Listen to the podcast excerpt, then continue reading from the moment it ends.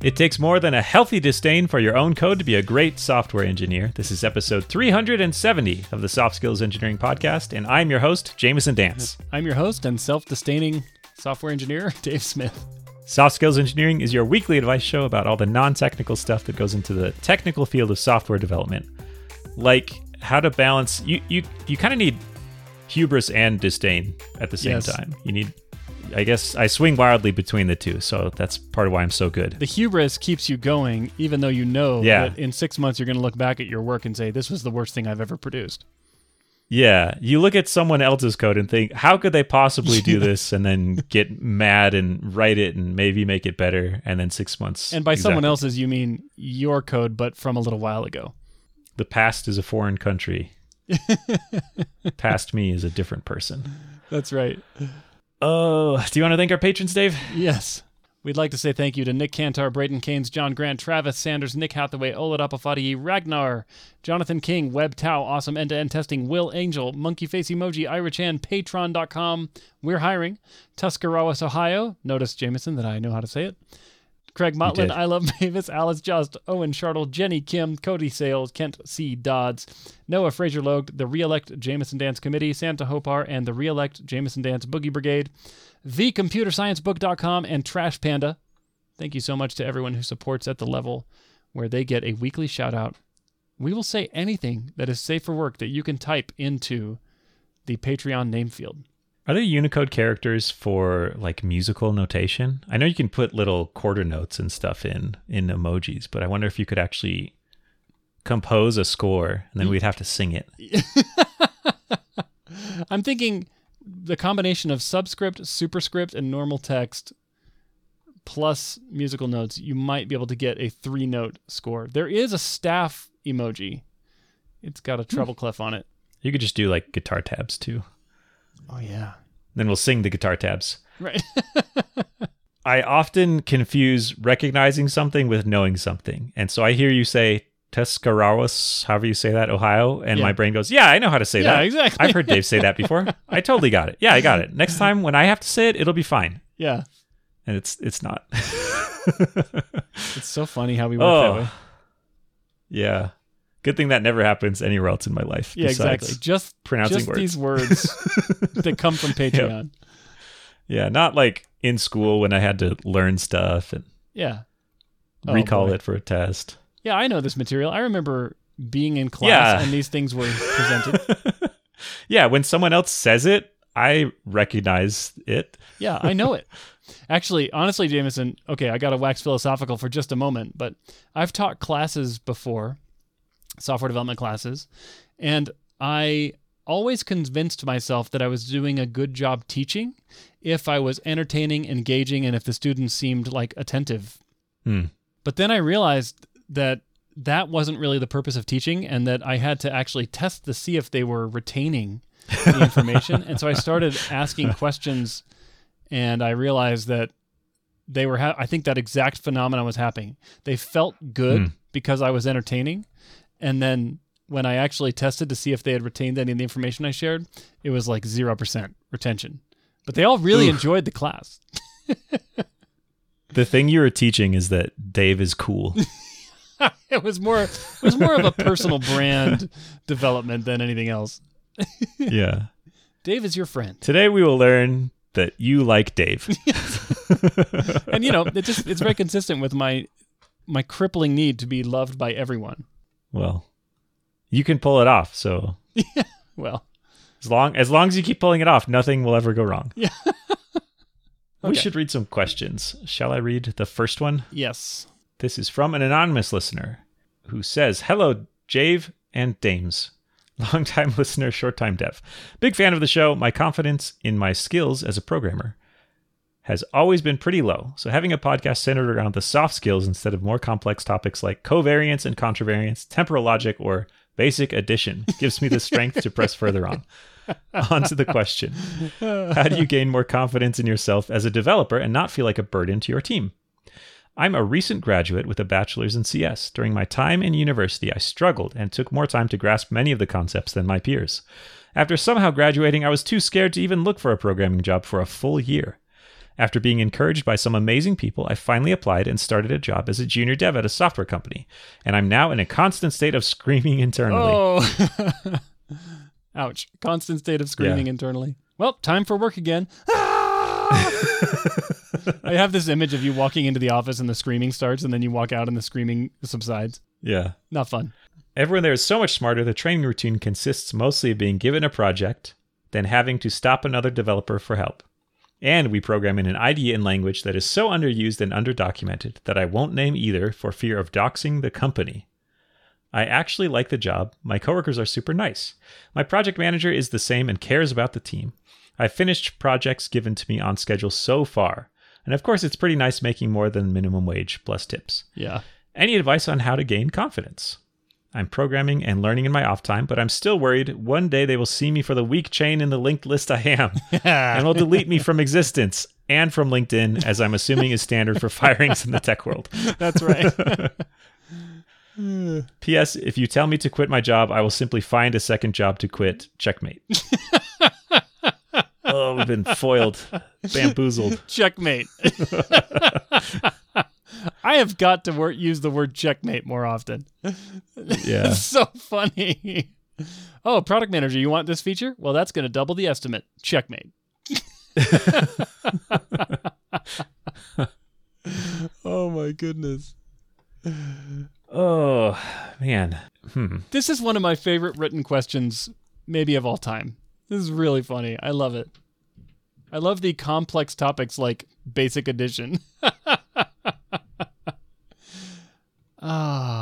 I've heard the words covariance and contravariance before, so I believe I know what they are. Yeah, and you can and probably I will pass not a probe test my knowledge them. any further.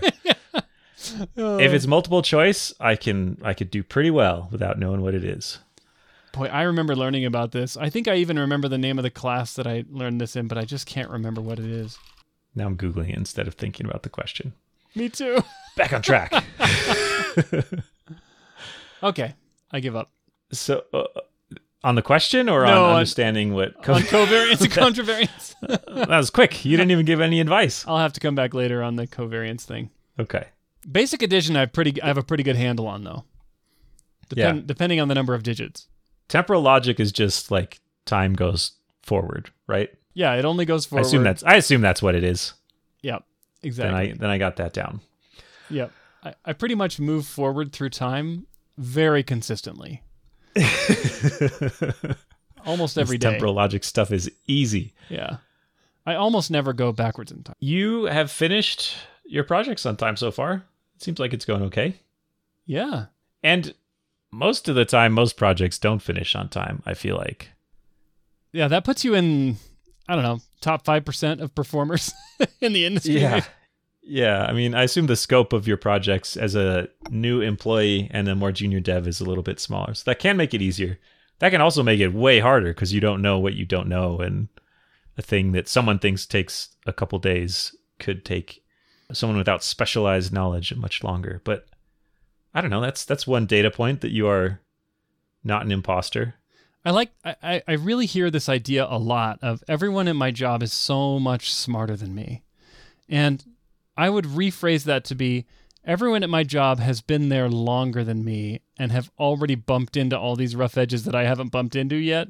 And they're just Yeah. speaking from bruising and not from actually being fundamentally smarter than me. And Yeah. I, I just see that over and over and over. And and one day after you've been at this job long enough, someone new will start and they're going to think you are so much smarter than them because you've just been around this code base and this processes and this company for longer. Yeah.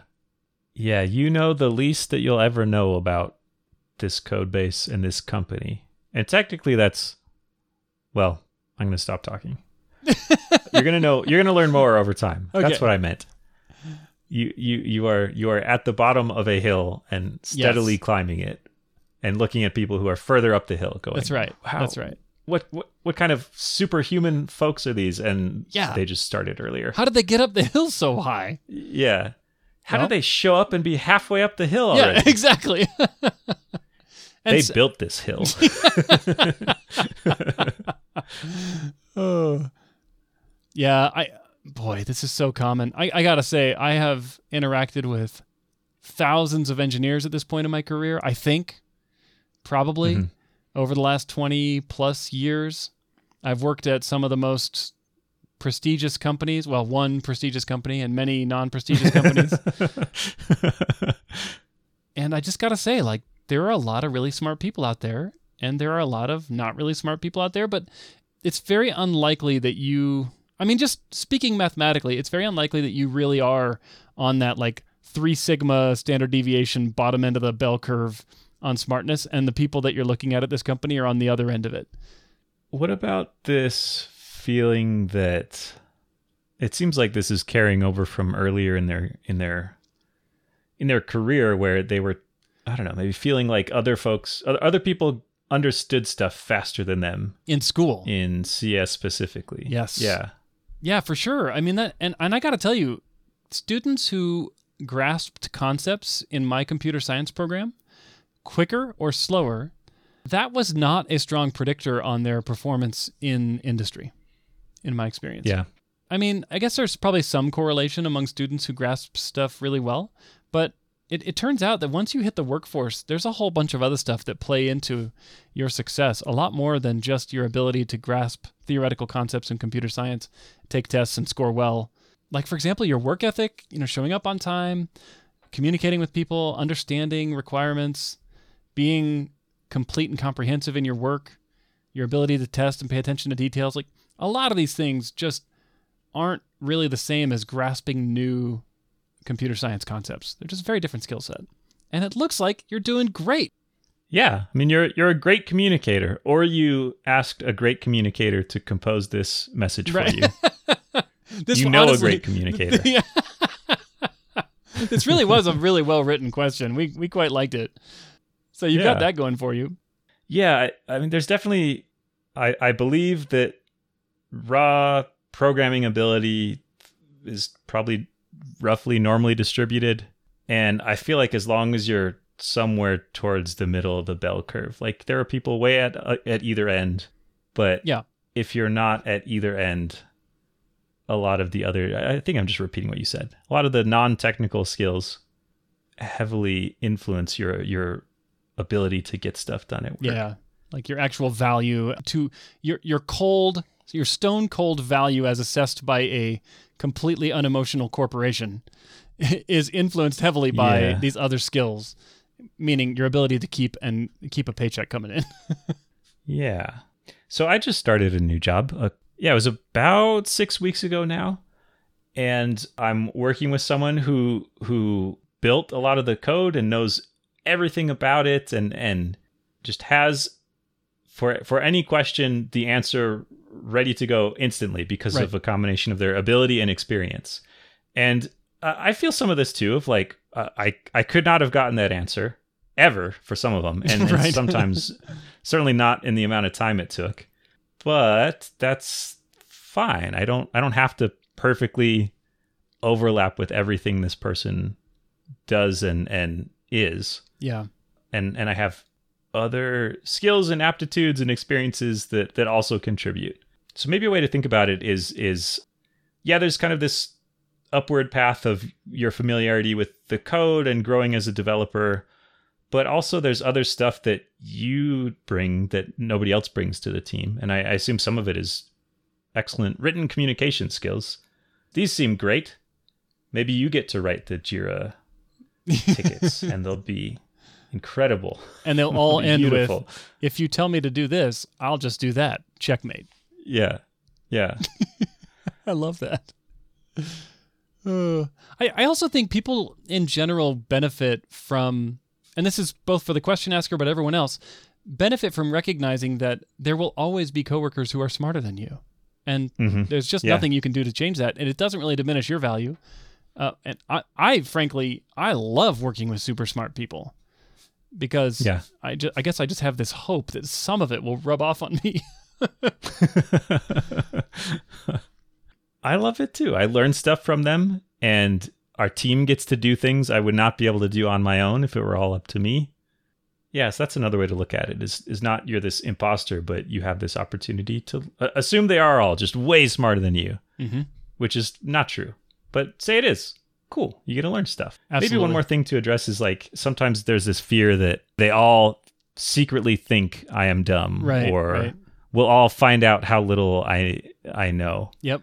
I think as long as you're open with what you don't know, there's a lot of grace given to new people in the industry and new employees. Yes. Absolutely. Where it where it gets bad is when you pretend like you know stuff and then Oh, people start to question worst. every time you you seem to know something. Wait, are you actually faking it, or Yes. do, you, do you really know this thing? But I yeah, I've, I found things get better when I raise my hand and say, I don't know what that means. Can you tell me? And then three other people go, oh, I'm glad you asked because I never would have. Yeah, Yes, in fact, it's kind of kind of a paradox where the only way to truly be an imposter is to hide your ignorance or try to redirect people away from it. Um, yeah, but everyone else, I don't know. They just they just appreciate. Well, I can't speak for every human on the planet, but but I will anyway. They appreciate people who are clear about where their knowledge gaps are, because that's and how if they don't, they should. exactly, exactly. and I got to tell you, like I, you know, having worked with so many engineers over the years, I've probably got three or four who stand out to me as just the smartest, most capable engineers I've ever worked with. And I'm trying to think. I think what I'm about to say is a true statement, but most of them have expressed to me that they have had self doubt as well. Hmm. And so, if those people, people who among like a thousand engineers, are the best that I've worked with, even they have self doubt, that means you shouldn't. because everyone does, apparently. and it's just not justified. It's not justified in any case. You're completing tasks Yeah. on time, you're asking lots of questions, you're curious and you're learning, and that's what it takes. And so, no one's going to find out you're an imposter and then delete you from the doubly linked list and delete all the references to you, which no one ever does correctly anyway on any interview. So don't worry. It's actually it is actually Yeah. impossible to delete from a linked list correctly. Uh, that's why that's why your job is safe. There'll just be a use after free error Yes, hidden in this company forever. And that's you. Okay, one last thing I'll say about this. Y- you can try to gather some outside information. One thing your manager should be able to provide to you is a kind of assessment on how they think you're doing. And it's probably going to be you're doing fine. And and that might be useful to hear. Maybe you're secretly worried they think that you're that you're uh, a, a burden on the team or underperforming or whatever and and it can be useful to hear them either tell you that explicitly which it'd be great to know It would or be. or but they probably calm won't. your fears a little bit Don't, Yeah, don't, don't don't you find most will. most managers like even if you do come to them and say, "I want to know if I'm meeting your expectations," most of them in, in their moment will just say, "Oh yeah, you are. You're good," because it's so hard to say, "No, you're not meeting my expectations." For a lot of people, yeah that's true and, that so, just and that's just uh, going to contribute to your imposter syndrome more. So I apologize. well then maybe that maybe that this is part of the purpose of performance reviews is to provide a, a checkpoint that is guarded by process and bureaucracy to make the manager put effort into Right. actually evaluating someone because it is hard to do off the cuff. Yeah, it maybe you have one coming up maybe you don't. You could also ask your manager hey I'd, I'd like in a week or two to talk about my performance. Can you can you think a little bit about feedback for me and help me help me know how i'm doing? So i don't want to put you on the spot right now but i, I want to talk about it and give you time to prep Yes, I agree with that. Give your give your manager time to consider what really is the most important thing to say to you. And I and as always, we, we advise this all the time, but ask very specific questions. Is the quality of my work meeting your expectations? Score me on that, you know, Yeah. one to ten. Is the speed with which I deliver meeting your expectations? Is the my you know, is my process for asking questions and getting clarity from the team burdensome? You know, score me.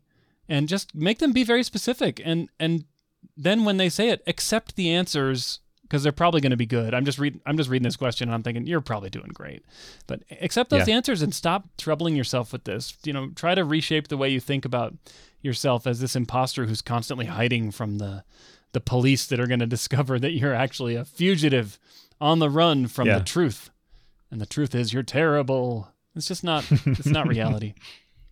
yeah all right have we answered this question Yes, and I just want to say that at the end of every question, I think we got to work the word checkmate into it a little more. checkmate That's pretty good. we've answered the question Check and mate. Jamison, have I told you my one rule? there's a lot of one rules Maybe, hit hit me with this one rule. Okay, my one rule is never build your own CSV importer. My one rule is to never say never. Well, building a CSV importer always seems like it would be so simple. It's just commas, new lines. How hard could it be? Well, no. Have you heard of byte order marks, escaping, header mappings? Oh, you need Excel format too? Oh, and your users have comma separated values inside their comma separated values?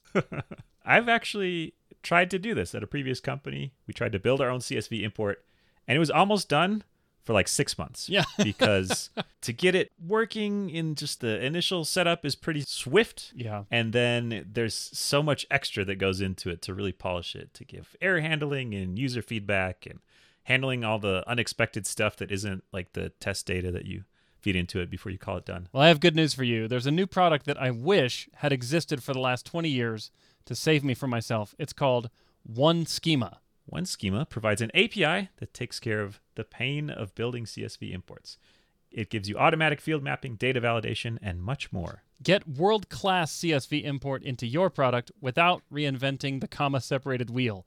Go to oneschema.co slash soft skills. That's O N E schema.co slash soft skills. All right. Do you want to read our next question, Dave? Yes, this comes from a listener named Super Sunny, who asks My boss and myself have a difference of what is a value added activity to the company. Even when we agree that our end goal is the same, our approaches are night and day different. We have discussed this many times and understand we are different people, but can this relationship work?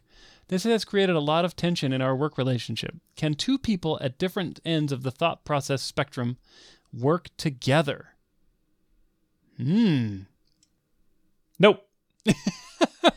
Question answered. In a word, no. Checkmate. oh.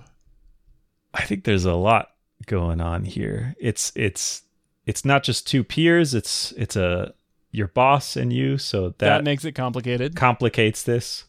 There's there's added weight given to their end of the spectrum, even if they're not pushing on it deliberately, just from kind of structural power, I guess. Yeah.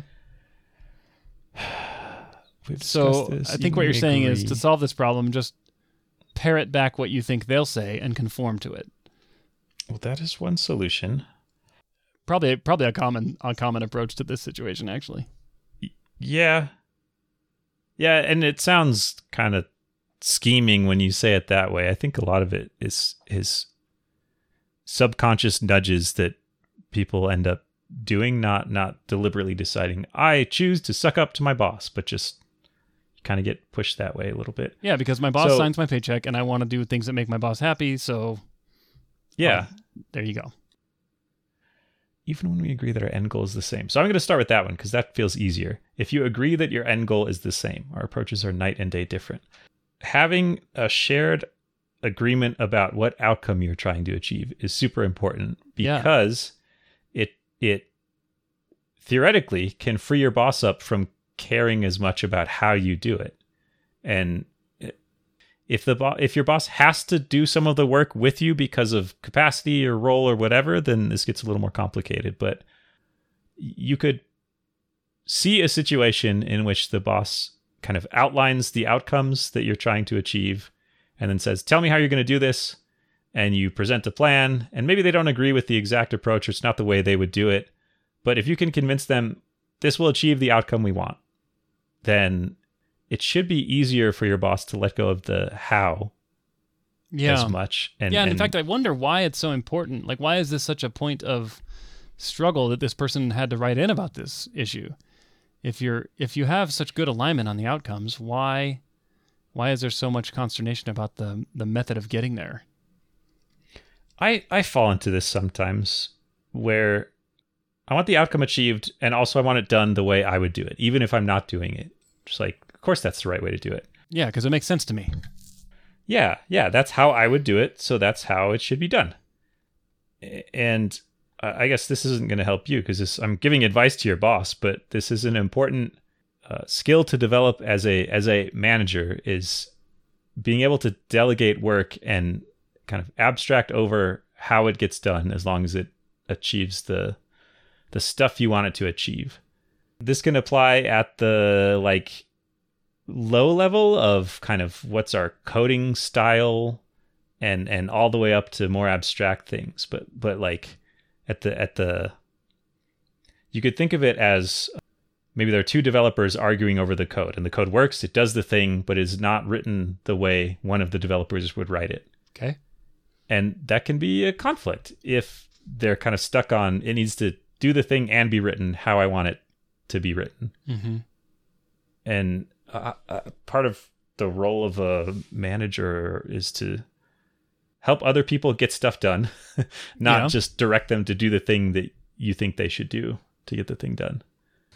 But that, that one's easier because you have a shared end goal. I mean it's still hard. I don't want to say it's easy there's even a bigger problem of disagreement over what what the end goal is or if you should even do this thing Yeah, how exactly. you even that approach and that, that, doesn't appear to the issue be, to be the issue here, which is actually a really good thing.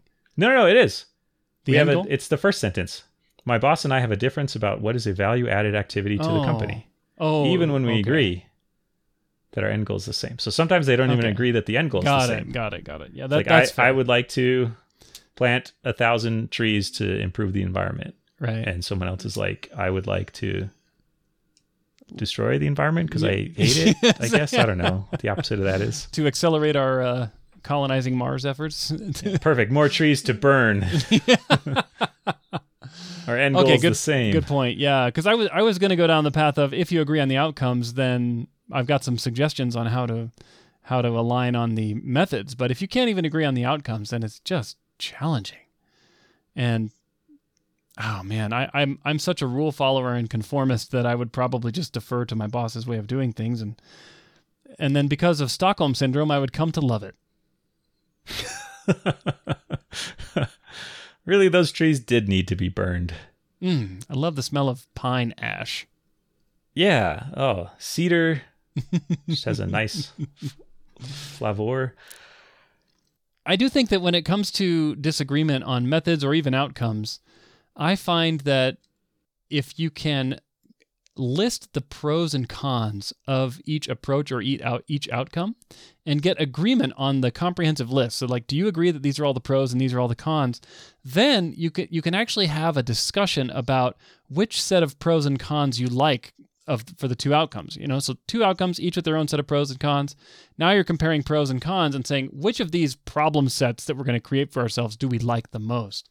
And it becomes a question of can I accept the cons or do the benefits outweigh the cons?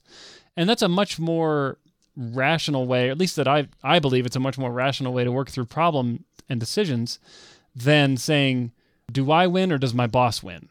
Yeah. It it sounds like a problem of different I assume you're both coming with ideas of here's here's useful things we could do. And I also will assume it's not like your boss thinks your idea is actually negative. It's more like well if we do that thing, we won't be able to do this other thing that I think is is more valuable. I I wonder if there's some some higher level. This is where uh, there's a lot of like fuzzy corporate values alignment stuff out there.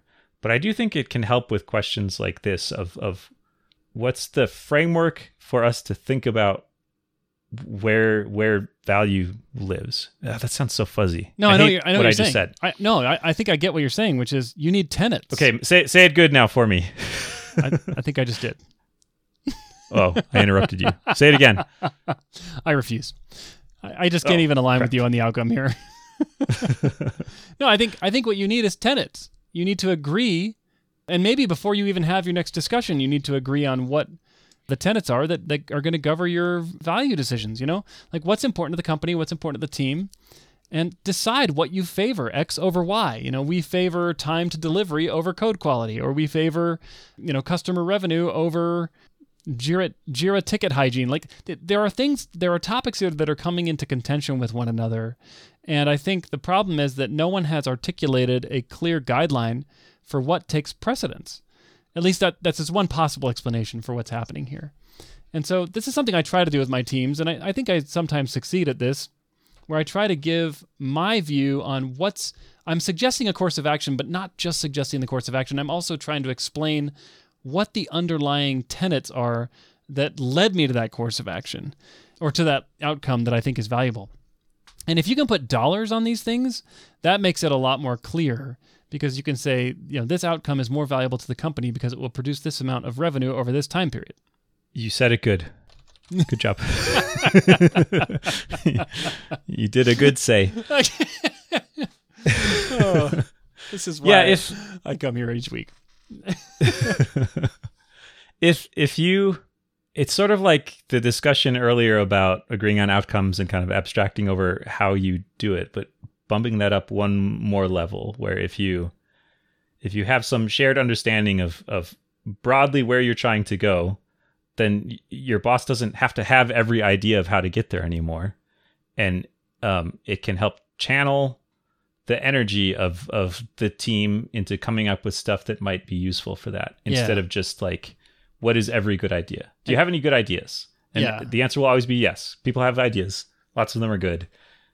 And and then you have to kind of shoot them down until the ones that match the way you, the, the place you want to go live still instead of uh saying here's kind of the, the boundaries for what we're looking for.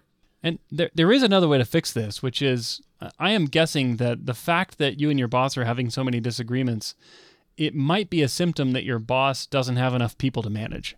And if you can just add like eight more people to your Hmm. boss's roster, I promise you this disagreement will go away because your boss will not even have the time of day Yeah. to get into the weeds about what you're doing. Yeah, you'll be able to do whatever you want. And there will be a long delay between if you destroy something, you'll have a few weeks probably before they'll figure it out. That's true. And then it's too late because that you'll have switching costs on your side now. It's like, yeah, but it's already in production that way. So do you really want me to go back and revert it, um, given Yeah. all the new stuff we have coming down the line? yeah. I like that. That sounds like a pragmatic answer. It, it kind of, honestly, I'm, I'm only half joking when I say it because this is a low leverage pattern that your boss is engaging in, I believe. And by leverage, what I mean is that one of the things that makes organizations work well is that you have leaders who can direct the activities of multiple people, but not have to actually do all the activities of those people. And so, if your boss is getting involved in all the low level decision making of all the people on their team, it's actually low leverage because your boss has not is not fully utilizing the intellectual capacity of their team members to enact their vision.